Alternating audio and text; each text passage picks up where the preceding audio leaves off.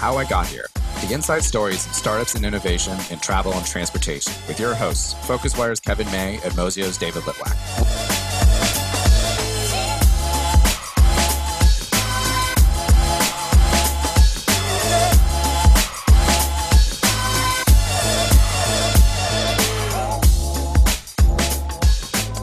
Hello, everyone. Thanks for joining us today, and welcome to How I Got Here, Mozio and FocusWire's podcast about innovators in travel and transportation. Today, we have Adam Goldstein with us. Uh, Adam co-founded Hipmunk, was recently a visiting partner at Y Combinator, and is now writing a blog to help entrepreneurs deal with anxiety. Thanks for joining us, Adam. Yeah, you bet. Thanks for having me.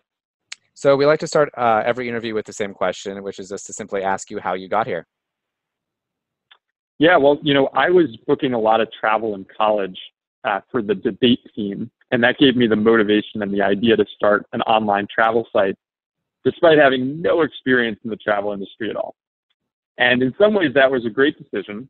You know, I learned a lot, ultimately built Hipmunk up to a, a good size. We sold the business in 2016. We made a big impact on the travel industry, rethought a lot about the way that, that the experience is for travelers. Um, and in a lot of ways, it was a terrible idea. You know, we didn't know anything about the online travel world. We didn't know what we were getting ourselves into dealing with airlines and Google and, you know, travel agencies and everything else. And uh, at the time, that was quite a difficult, stressful experience. Um, but I've learned actually a lot from it.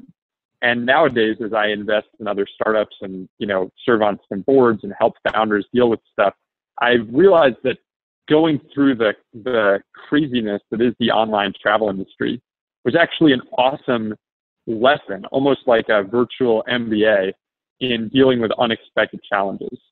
And so these days, I I find myself helping entrepreneurs dealing with crises a lot, like we did at Hipmunk.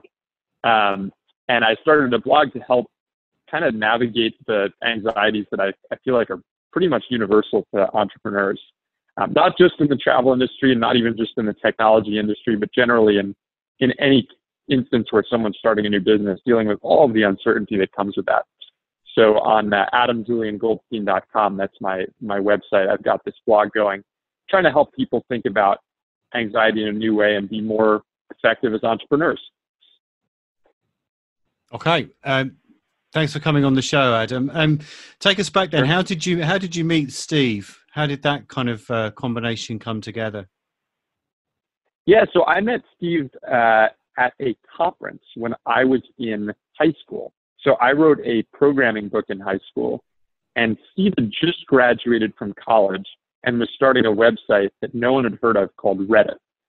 And Reddit was in the first batch of Y Combinator, and they invited all eight of the companies that were in that first batch of Y Combinator to this conference and I was there too, having written this book. And so I, I met him there, and we got to know each other, and we became friends. And I, I lived with him in San Francisco when I was working on a startup that ended up failing during college. And then after, or as I was nearing graduation, I hit up Steve and I said, "Hey, you know, I know that you've sold Reddit. You might be looking for something new to do. What do you think of this new travel idea?" And he said, "Well, I'm not really excited about a travel company. That seems like a bad idea. um, but if you want to do this with me, sure, we'll give it a try for three months. And if at the end of Y Combinator it hasn't worked, then Steve would get to pick the next idea, which would not be a travel company. Right. That, that was how we got it going. just, just, take, just going back to something that you said there, Adam. You said I was working on another startup while I was at college, or, or I was bailing on that, and you were doing another yeah, so, startup while you were at college, right?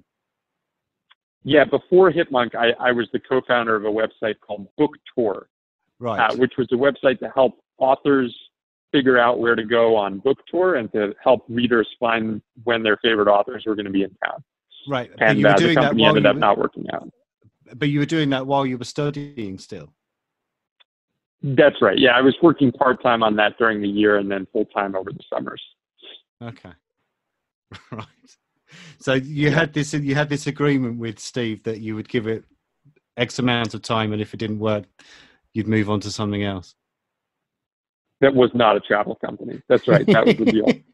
Yeah. Right. So, uh, just uh, last one from me for a second. Then, I mean, it's interesting. I mean, he launched and he sold Reddit, which was Yeah. You know, at that point, Reddit was one of the kind of the, the hot sites of the moment, wasn't it? I mean, what, Mhm. what was what was what was your kind of thought process? Was it just trying to persuade him to give it a go with you because he he was already kind of like a, a self-made on successful Yeah. entrepreneur? I mean, I pitched him on the idea, and I had no hope whatsoever that he was going to say yes. I mean, he'd sold a company that, you know, he was five years older than me. This company had been a success. You know, I'd started one company that was a failure. I'd not even graduated from college yet. It seemed so far fetched that uh, that he'd say yes to it. And so, you know, I don't know if he was just bored. I caught him at the right time, but somehow I managed to convince him to give it a go with me. And you know, ultimately, he worked with me on Hipmunk for about five years before he went back to Reddit, and he helped us get everything off the ground. I mean, he and I wrote the first version of Hipmunk together, um, and we're still in touch. I mean, it's it's it's great to have a co-founder that you can trust and work well with. Um, but yeah, I think both of us were surprised how easy it was in the early days, and then how hard it got really quickly. Um, that was not how we envisioned it going.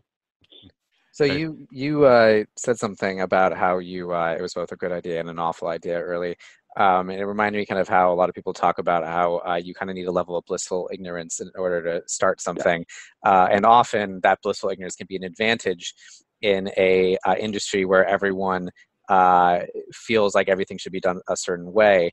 And I see this myself. I passed on some startups investing in the travel industry, thinking, "Oh, that would never work," uh, and uh, it Mhm. was my industry experience that clouded it. So where do you think that line is, and where do you think you maybe d- didn't succeed in, uh, in in being maybe a little too ignorant or not ignorant enough? I don't know. Where do you where do you think of your? Yeah. you said it like it didn't work for some. So apparently, you think that you were a little too ignorant in some ways, right? Are you asking Hipmunk not working or the first startup not working? Oh no, sorry, yeah, uh, Hipmunk, Hipmunk. Oh yeah, yeah. Well, so the way that I think about this is, you know, one of the things that entrepreneurs are great at is imagining future possibilities that don't exist. Right? They're they're they can conceive of something in their head that doesn't yet exist, and they can work to bring that into reality. Most of the time, those ideas are bad for one reason or another, right? Or or their execution is bad for one reason or another, or both which is why most startups fail. You know, and that's those are the statistics. Um, with Hipmunk, you know, I was very stubborn in thinking that having a better user experience would be enough for us to build a great business, and that we'd be able to keep improving on our user experience over and over again, faster than our competitors keep up, and that if as long as we did that, we'd succeed. And that was faulty thinking in a number of dimensions. One, we didn't pay nearly enough attention to ways of reaching new users in the early days. You know, we we we worked a lot to get publicity around the site. We're you know putting out press releases and helping reporters with stories that they were working on, and that worked for a while. But we didn't crack SEO for years. And even once we did figure out how to rank for search, you know, search terms, Google started taking more and more traffic for themselves. You know, in the early days, we got paid by airlines. In the later days, you know, after all the airline mergers took place, pretty much all the meta search sites stopped getting paid by airlines or by most airlines. So a lot of the assumptions that we made turned out to be faulty pretty quickly. And that's why ultimately Hipmunk didn't go public, but we, you know, sold, which is sort of like a middle of the road outcome. You know, a lot of entrepreneurs would be thrilled to sell their companies, but a lot of very successful entrepreneurs would consider that a sign of failure. So, you know, we were somewhere in, in between.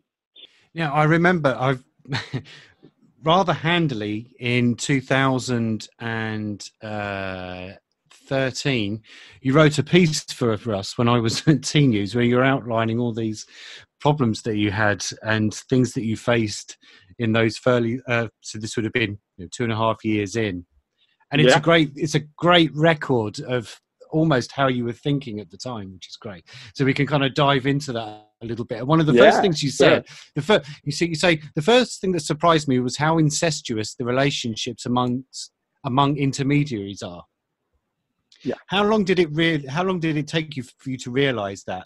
And you, you know, you wanted to change how people searched. Did you want to also want to Mhm. change how the relationships were between intermediaries because you were so surprised how incestuous it was? Well, to me, the fact that there, there were all these relationships wasn't in and of itself a problem, unless it interfered with our ability to deliver a great experience to our users. And sometimes it did. You know, we we found that airlines would have all sorts of ways that they wanted us to show their information, ways they wanted to, you know, pay us or not pay us for that matter, um, that you know were based on the ways that they worked with other companies. A lot of people moved between jobs. You know, I remember we worked with someone in an airline who then worked at a travel agency. You know, or- and there was someone else who went from an OTA to an airline, and it was just like everyone moving around. And they all knew each other, and we were still in 2013 kind of outsiders.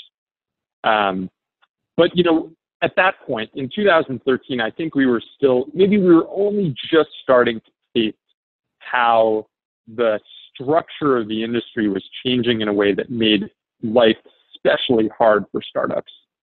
You know, like that was just around the time when Google's travel experiences were starting to get more traffic. Yeah. You know, that was right around when like I think two of the airlines had merged, you know, but not like all of them. Um, so we weren't necessarily feeling like, oh man, the walls are closing in, you know, at that point. That came a couple of years later.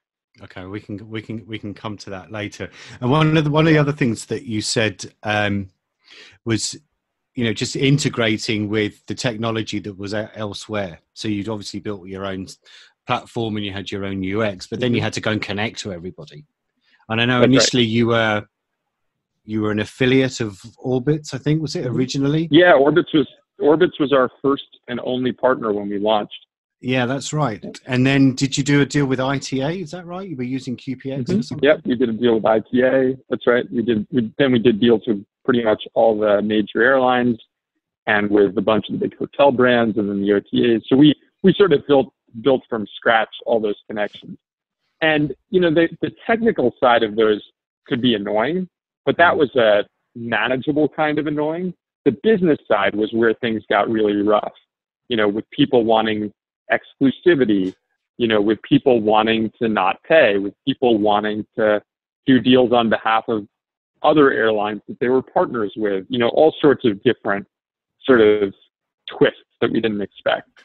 So something that's interesting is I, I feel like you just said that you didn't maybe fully grasp the level of like what you said incestuous is one example of it the level Mhm. of uh, bureaucracy in the industry and i remember aaron from SilverRail mentioning there are two types of startups in his mind uh, disrupting startups and fixed startups and uh, he was Hmm. definitely building a fixed startup and I, I- I don't know if you would uh, I don't know if you would agree with this characterization. It almost sounds like you guys needed to be building a fixed startup, but you had a little bit more of a disrupting mindset to start and had to shift it over time. Do you think that's an accurate uh, description?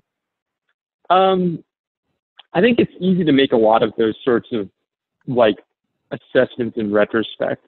But back in 2010, I think a disruptive startup wasn't a crazy idea. What what we what we missed was the the rapidness with which things were changing to a world in which disruptive consumer startups, at least in the flight side, didn't really have much oxygen to breathe.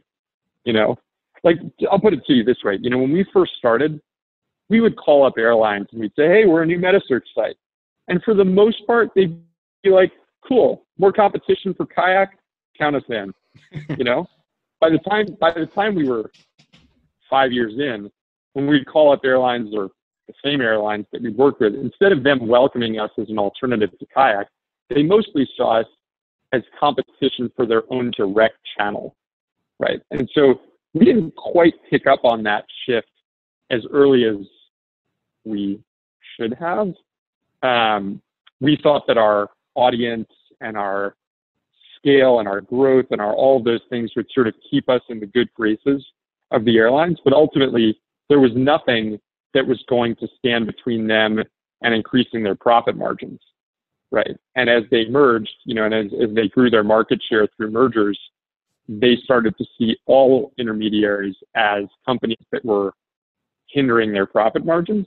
And once that was the case, you know, the writing was on the wall. So, what would you have said, Adam, was in those first let's let's put it into I guess phase one and phase two, those first three or four years? What would you say was? I mean, you talked about the incestuous part of the industry, mm-hmm. and you know, connecting into these legacy systems were hard. Yep. What was the the most challenging thing that you had to face? Was it just that the, you, you referenced earlier that things were happening so fast? You had, I think it was United and Continental emerging, and then you said you know yep. you were seeing you was you were kind of perceived as a different kind of threat to them rather than a partner. Mm-hmm. Was there was it those? Yeah, was it one of those two, I, or was there something else that was even more kind of challenging? It was a bigger one. I think it was about about a, a year and a half or two years in, where it really hit us that if we didn't change what we were doing, we were going to stop growing pretty soon because our word of mouth and our sort of press had started to plateau. Like there's only so many times that someone will write an article about, yeah. hey, there's this new site. You know, after two years, it's not a new site anymore, right? There's only so much press we were going to get from launching a new mobile app. Like, well, once the app's been out for a couple months, people aren't going to be writing about how there's this new mobile app. And so we saw that, and I think hoped and assumed that making our product even better would allow us to blow past that. And that just wasn't true, mm. right? It was not enough for us to have a product that kept improving in order to keep getting new users. We needed to figure out a new way to reach people and we needed to figure out a new way to reach people that we could afford. And that was really important, you know, because we, even though we'd raised a bunch of money, you know, by 2014, I think we'd raised thirty million dollars or something like that. Yeah. Um, you know, that's a lot of money, but it's not enough money to do a national TV campaign, right? It's not enough money to buy your way to the top of the Google search results for you know most of the major searches people are doing. So we were going to need to figure out some techniques fast for reaching new users in a way that didn't break the bank. Yeah. And we stressed out a lot about that and had a bunch of false starts. Um, and even the ones that worked ended up being sort of false starts of their own. Yeah. So that was ultimately why, you know, we, we didn't manage to get to, let's say, the scale of kayak, was we just didn't crack that early enough. What would what were the, some of those false starts, if you want me asking, and uh, both the, the, real ones, yeah, the, no, dilute the, the ones that deluded you into thinking they weren't at first.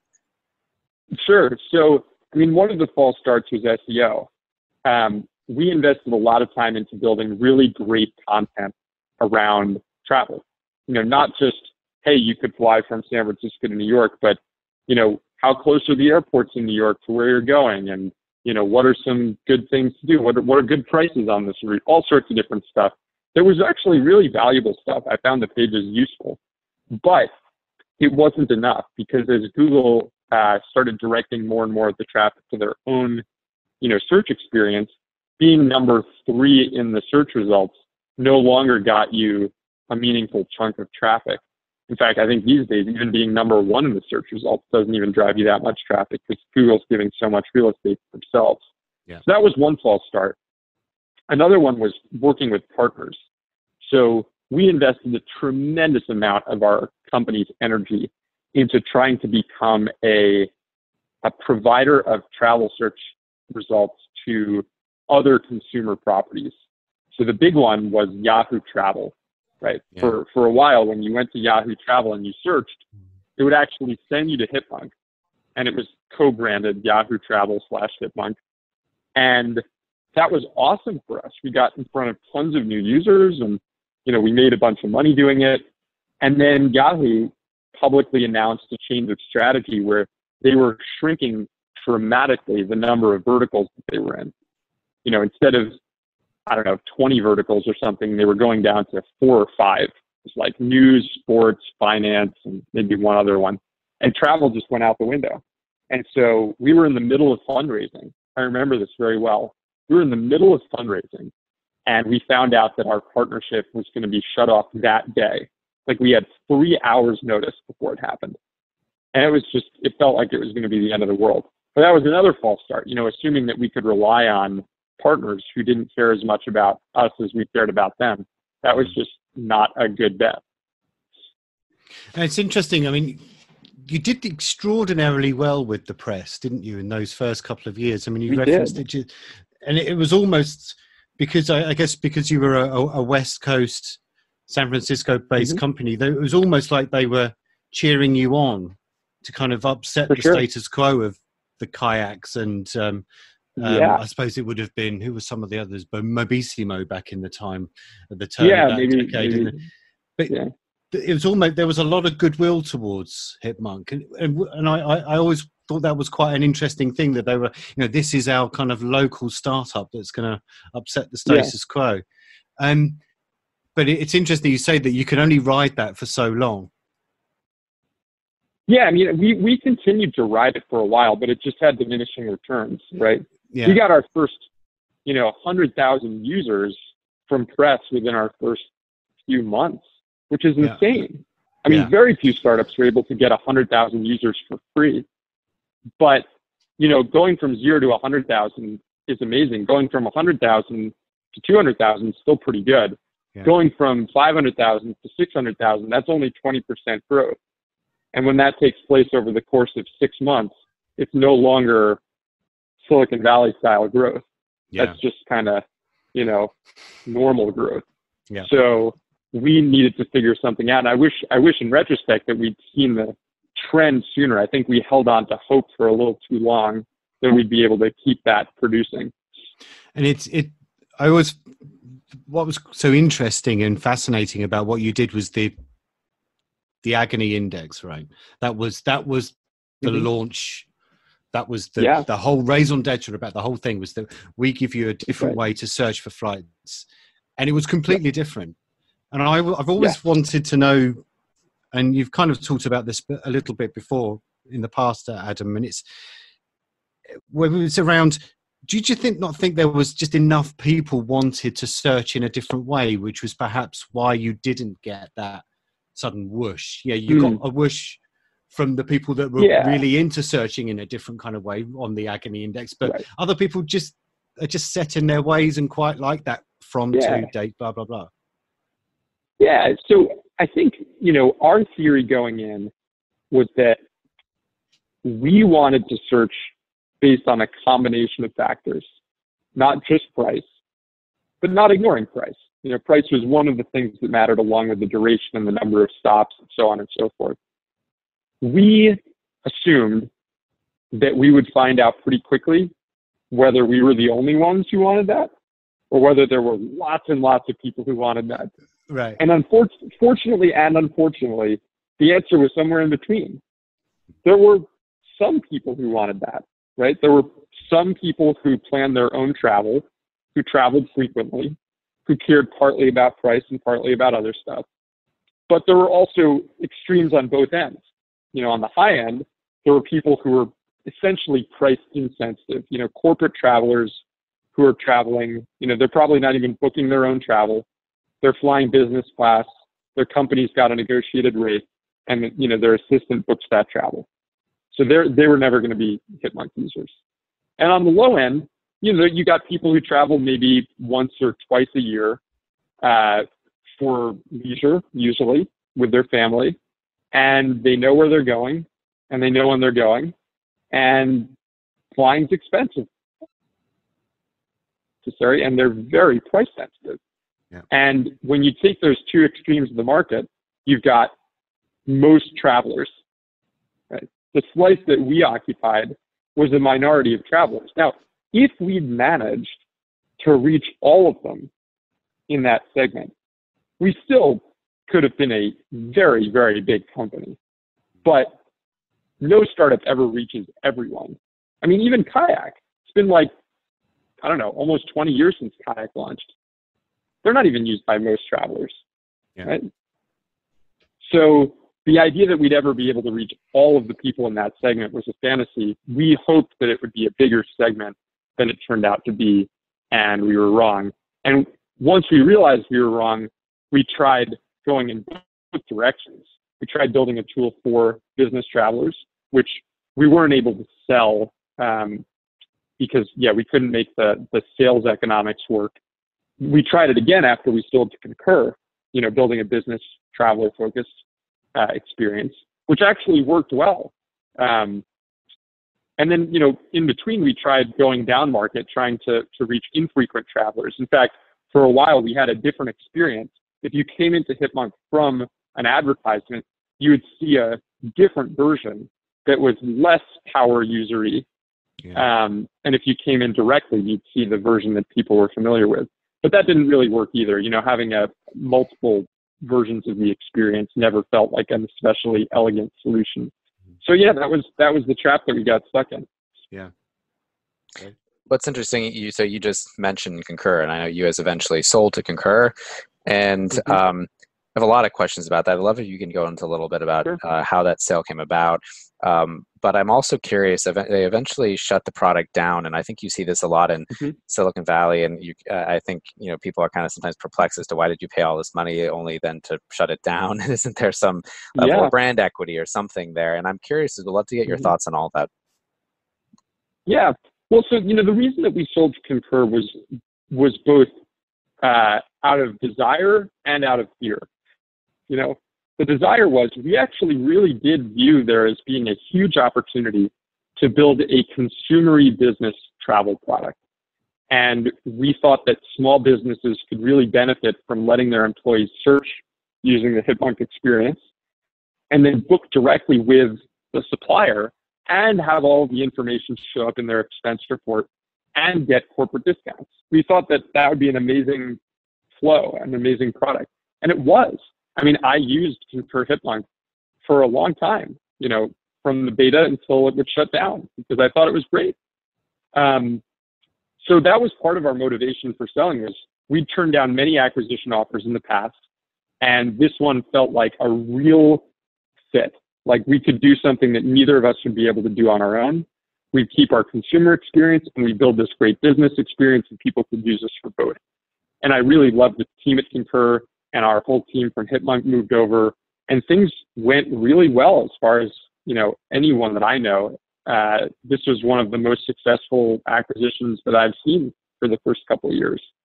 Um, and so when I left at the end of 2018, I was very optimistic. I thought this thing's on on its way to becoming a really you know powerful permanent fixture in the world of travel. Um, big companies are really hard to understand, and I still don't know exactly what happened.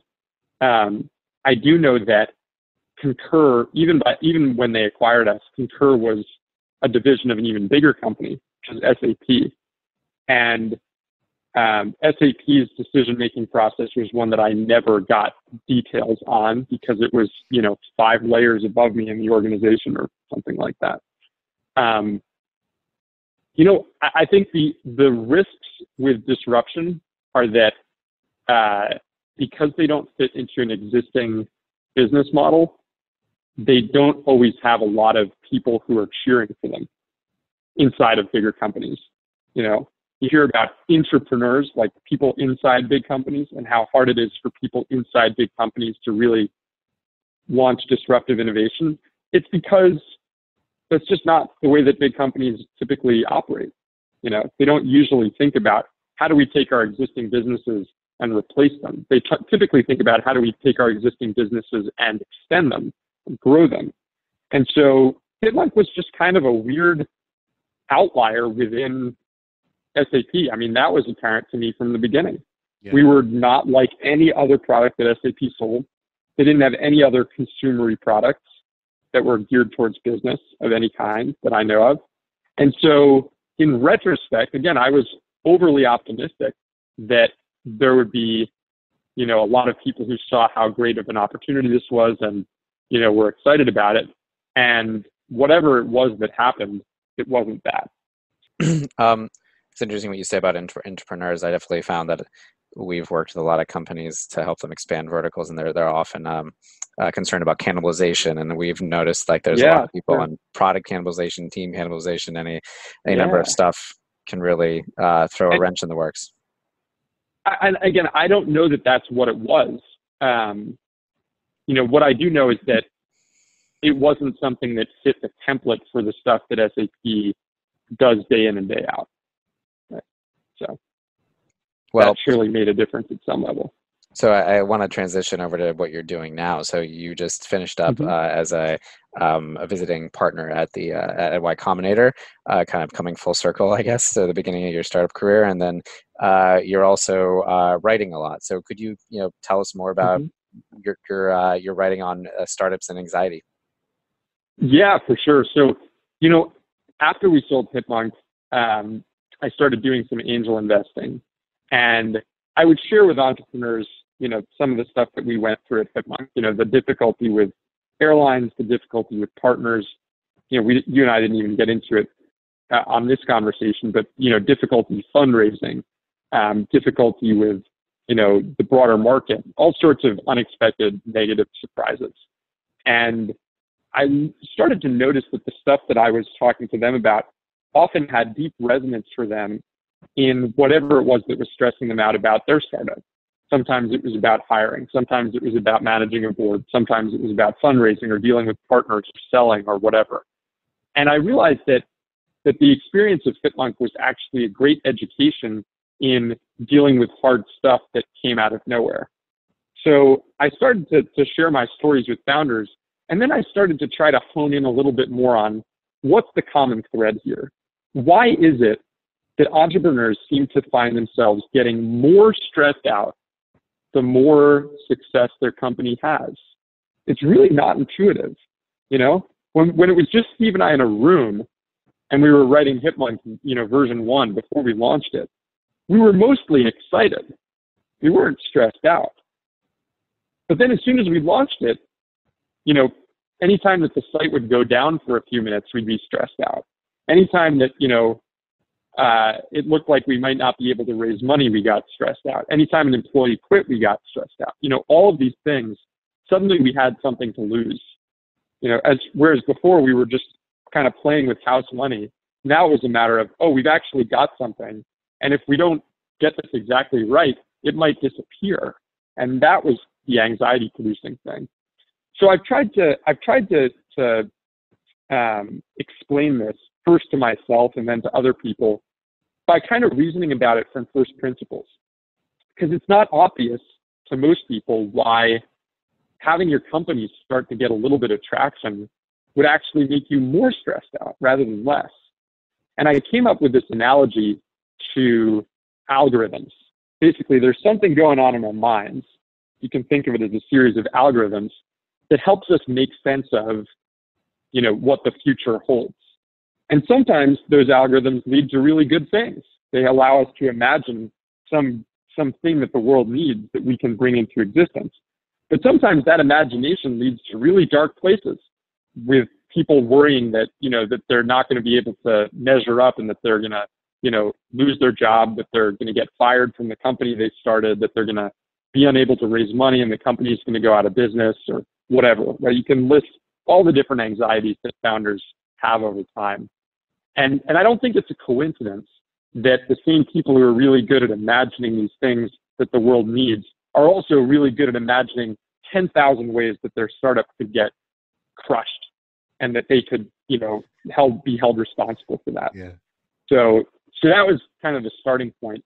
And uh, I draw a lot of different parallels to my own experience and also to the way that our immune systems work because as it happens, our immune systems also deal with the possibility of all sorts of different threats that they have to fight off.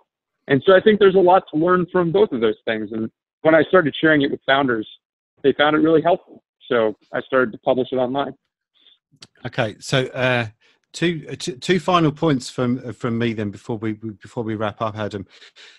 Would it be fair to say? I mean, just listening to this this interview now for the last 35, 40 minutes, and you know what you're doing now with your writing about overcoming anxiety and all these kind of things mm-hmm. there is um, i might be wrong but or forgive me if i have got it wrong there does seem to be a, a slightly downbeat tone to it by which my question is did you did you enjoy doing Hipmunk and the startup story. Do you know what I mean? I mean, forgive me for like I said, Yeah, forgive me yeah, if I've got it wrong. It does it does seem kind of like you didn't really have the best time, possibly. No, I didn't. You know, th- here's the truth: is that like a lot of experiences of growth, it was very uncomfortable at the time. But I'm also kind of glad that I had the experience. Yeah. It wasn't. It wasn't pure suffering. There were plenty of good things that happened, but it was not something where I was excited every day you know, for six years, you know, to go to work. Yeah. There were periods like that, but there were even longer periods where I was mostly preoccupied with wondering if we were going to be staying in business or if I'd be keeping my job. And if I'd had better tools for dealing with it, I think I actually would have enjoyed the whole thing more. Yeah. But I came at it from the standpoint of being very skeptical of people who had advice for dealing with stress or for dealing with you know, work life balance or things like that. I, I tended to think that all of the advice that those people gave didn't apply to me because they didn't know how difficult it was to be a travel startup. Right. You know, But their advice was useful to the world, but not to this slice of the world that's the super hardcore part. And actually, it turns out that I think the advice is the same for everyone, which is, yeah, you know, uncertainty can be a source of stress, but just because you can imagine terrible things that might happen doesn't mean that you should orient your entire life around these things that are showing up in your head. You actually have to orient to the things that make you happy and the things that increase your odds of success, even though there's always a possibility that it'll end up failing. So I wish I'd learned that lesson then. I've certainly learned that lesson now. And, you know, hopefully I can keep other founders from ending up, you know, during in these sort of really miserable period as they're dealing with uncertainty.